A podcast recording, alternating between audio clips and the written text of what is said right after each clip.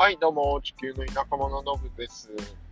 いうことでね、もう一体何度目になるんでしょうか？っていう感じなんですけれども、一応またね、えー、連邦政府と TPLF、まあ、エチオピアの内戦のお話ですけれども、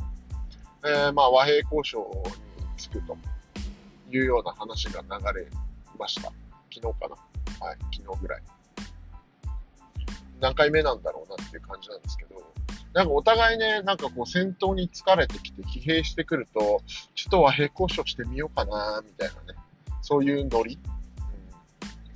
で、なんかある程度ちょっとね、休憩期間を挟んで、なんかこう、戦、なんか戦費を溜め込んだりなのか、まあ、その物資調達であったりとか、もろもろ準備が進むと、また和平交渉するって言ってたのに、いきなり戦闘始めるみたいな感じでですね。まあ、これも、なんか、どこまで本当にちゃんと和平交渉として進むんだろうっていうのは結構ね、みんなもうエチオピア国内でも疑問に思ってる声みたいなのが聞こえてきて、どうせまたなんかそのうち気づいたら爆弾を落として戦闘を始めるんでしょみたいなね、ことを言ってる人たちも意外と多かったりとかしてですね。まあ、ただ、一方でもうさすがに政府も TPLF も疲れてきてるんじゃないのか、みたいなことを言ってる人がいてですね、本当にもう疲れてきて、えー、もうこの馬鹿げた戦闘をやめるっていう方向にね、舵を切ってくれればいいんですけれども、まあなかなかね、そう一筋縄じゃいかないような気もしていますと。で、一方でですね、そのなんか、まあ先日もね、ちょっと、えー、まあ、要は、その、負傷兵を、えー、まあ、数がね、かなりいるみたいで、いろんな地方のいろんな病院、えー、軍事施設にある病院だったりとか、療養所とか、まあそういったところにですね、えー、医師を派遣して、で、えっ、と、まあ主にね、重装を受けている、まあ重装ってあの銃のあの、撃たれて穴開いてる、なんか体のところですよね。を、なんかこう、まあ、ななんかこう、弾抜いて縫ったりとかするのかわかんないですけど、まあそういうような、えー、怪我をしているような人たちがたくさん、えー、運ばれてきて、で、そこら辺の治療をするっていうようなことでですね、えー、やっているようなんですけれども、まあ今までそういったものがね、阿波さんの方まで降りてきたことはなかったので、多分ね、今回の戦闘に関して言うと、かなりやっぱり負傷者も出ていて、戦闘はかなり激化していたらしいというような話を聞いていて、で、まあ、そこに来てね、え、今はもうさすがにもう疲れてきてるみたいな話も相まっているので、本当にね、それが事実であれば、えー、まあ戦争がね、内戦が収まる方向に動いてくれればいいんですけれども、まあ、どうなんでしょうね。まあそんなね、内戦の状況はあるわけなんですけれども、まあ、内戦と同じぐらいやばい状況になっているのが、えっ、と、エチオピアの外貨不足の問題で、えー、で、ずっとね、このポッドキャストでも、エチオピアの外貨不足の問題っていうのが、えー、まあ根本からね、産業構造とか変わらない限り解決する糸口は見えないみたいな話をしてるかと思うんですけれども、まあそんな中でですね、バンクレートが今52ブル、3ブルぐらいかな。えー、1ドル52、3ブルなんですね。で、ついにですね、えー、っと、ブラックマーケットでのレートが、えー、1ドルえー、100円を超えてですね、もうきっちり倍以上とかっていうことになっていて、で、今週はちょっと落ち着いたみたいなんですけど、先週末あたりは、えー、一時ね、135ブルとかね、えー、その辺まで、だか3倍付近水準までね、えー、一時、なんかその、ブルがブラックマーケットで下落していたと。で、戦争の悪化とか、まあそういうのも影響してるんでしょうけど、とにかく金がないと。いうことで、まあ、え要は、えっとね、輸入する業者の人たちとかがですね、外貨を持ててないっていう状況があると思うんですよ。で、その辺、まあ、もろもろね、えー、物資輸入するにあたってドルの需要がだいぶ高まっているとか、いろんな事情があるらしいんですけれども、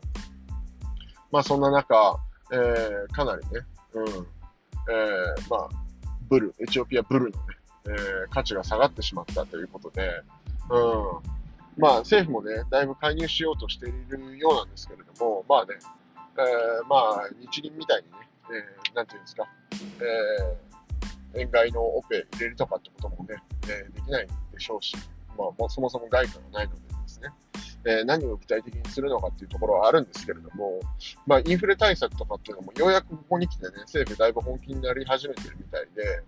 えー、もろもろね、ちょっとやっぱりその建築資材とかね、えー、価格の高騰が、まあ、この、要はその外貨のね、不足を理由に、ブルの価値がその週ごとっていうか、なんなら日ごとに下がっていくわけですよ。で、そういう中、なかなかね、えー、商材を持ってる人たちが売りたがらないみたいなのもあったりとかっていうのに、拍車をかけるように、えー、政府がね、えー、要はその建築資材、セメントの価格を固定化しようとしてたりとかですね、この価格で売りなさいみたいなね、え指針を出したりしてるみたいで、で、それによって何が起きたかというと、価格が下がるんではなくて、物資が物からきあの市場から消えたっていうことが起きてるですね。で、今まさに、えー、雨季が終わってですね、建築シーズンが始まろうとしているわけなんですけれども、そこに来てですね、えー、この政府が、その、市場価格に介入しようとしていると。で、まあ、この価格で売りなさいみたいなことを言うわけなんですけれども、まあ、そんなこと言われたってね、えー、じゃあその供給サイドで、じゃあどれだけの価格で仕入れてきてるのかっていうところバランスなんでですね、えー、損出してまでね、商売する人なんていないわけです、当然。なので、まあ、物がね、えー、その、本来の価格より、本来適正水準であるべきところより、えー、まあ、低い水準でね、売りたくない人っていうのは多数いるわけで、で、まあ、そんな中で、えー、政府がいろんなところにそうやって介入してね、えー、物の価格を調整しようとしてるみたいなんですけれども、軒並み市場から物が消えるということが起きているという悲しい事態になっているようでございます。はい。まあ、いずれにしてもね、ちょっとその内戦が、えー、ぼちぼちその停戦協議またね、始まるみたいな話もあって、で、前回の停戦協議のタイミングでもですね、えー、中国が間に入って、なんかこうね、えー、仲介しますよみたいなお話も出てたりとかしたんですけれども、まあ、今回の停戦協定についてもね、誰がこうイニシアチブを取ってやっていくのかっていうところあると思うんですけれども、まあ、中立的な立場のね、えー、何かしらの機関が入って、まあ、なかなかね、えー、欧米系の機関が間に入るっていうのは国民がなんか許さなそうな気がするんで、結局やっぱり中国みたいなことになりかねないなとは思うんですけれども、まあ、いずれにしてもね、えー、停戦協定みたいなのがきっちりと結ばれてね、えー、平和裏に、えー、こう内戦の終結を迎えられるといいなというところなんですけれども、まあ一方でね、その物価の問題とかね、外貨不足の問題とかっていうのもあるので、えー、この辺ね、えー、バランス見つつどうやって舵取りしていくのかっていうのがこの国のね、政権の、えー、非常に難しいところなんだろうなと思いつつ、えいち早く、えもうちょっとね、 stable な状況に戻ってくれるといいなというお話でございました。はい。こんなところでしょうかね。はい。ではまた。チャオ。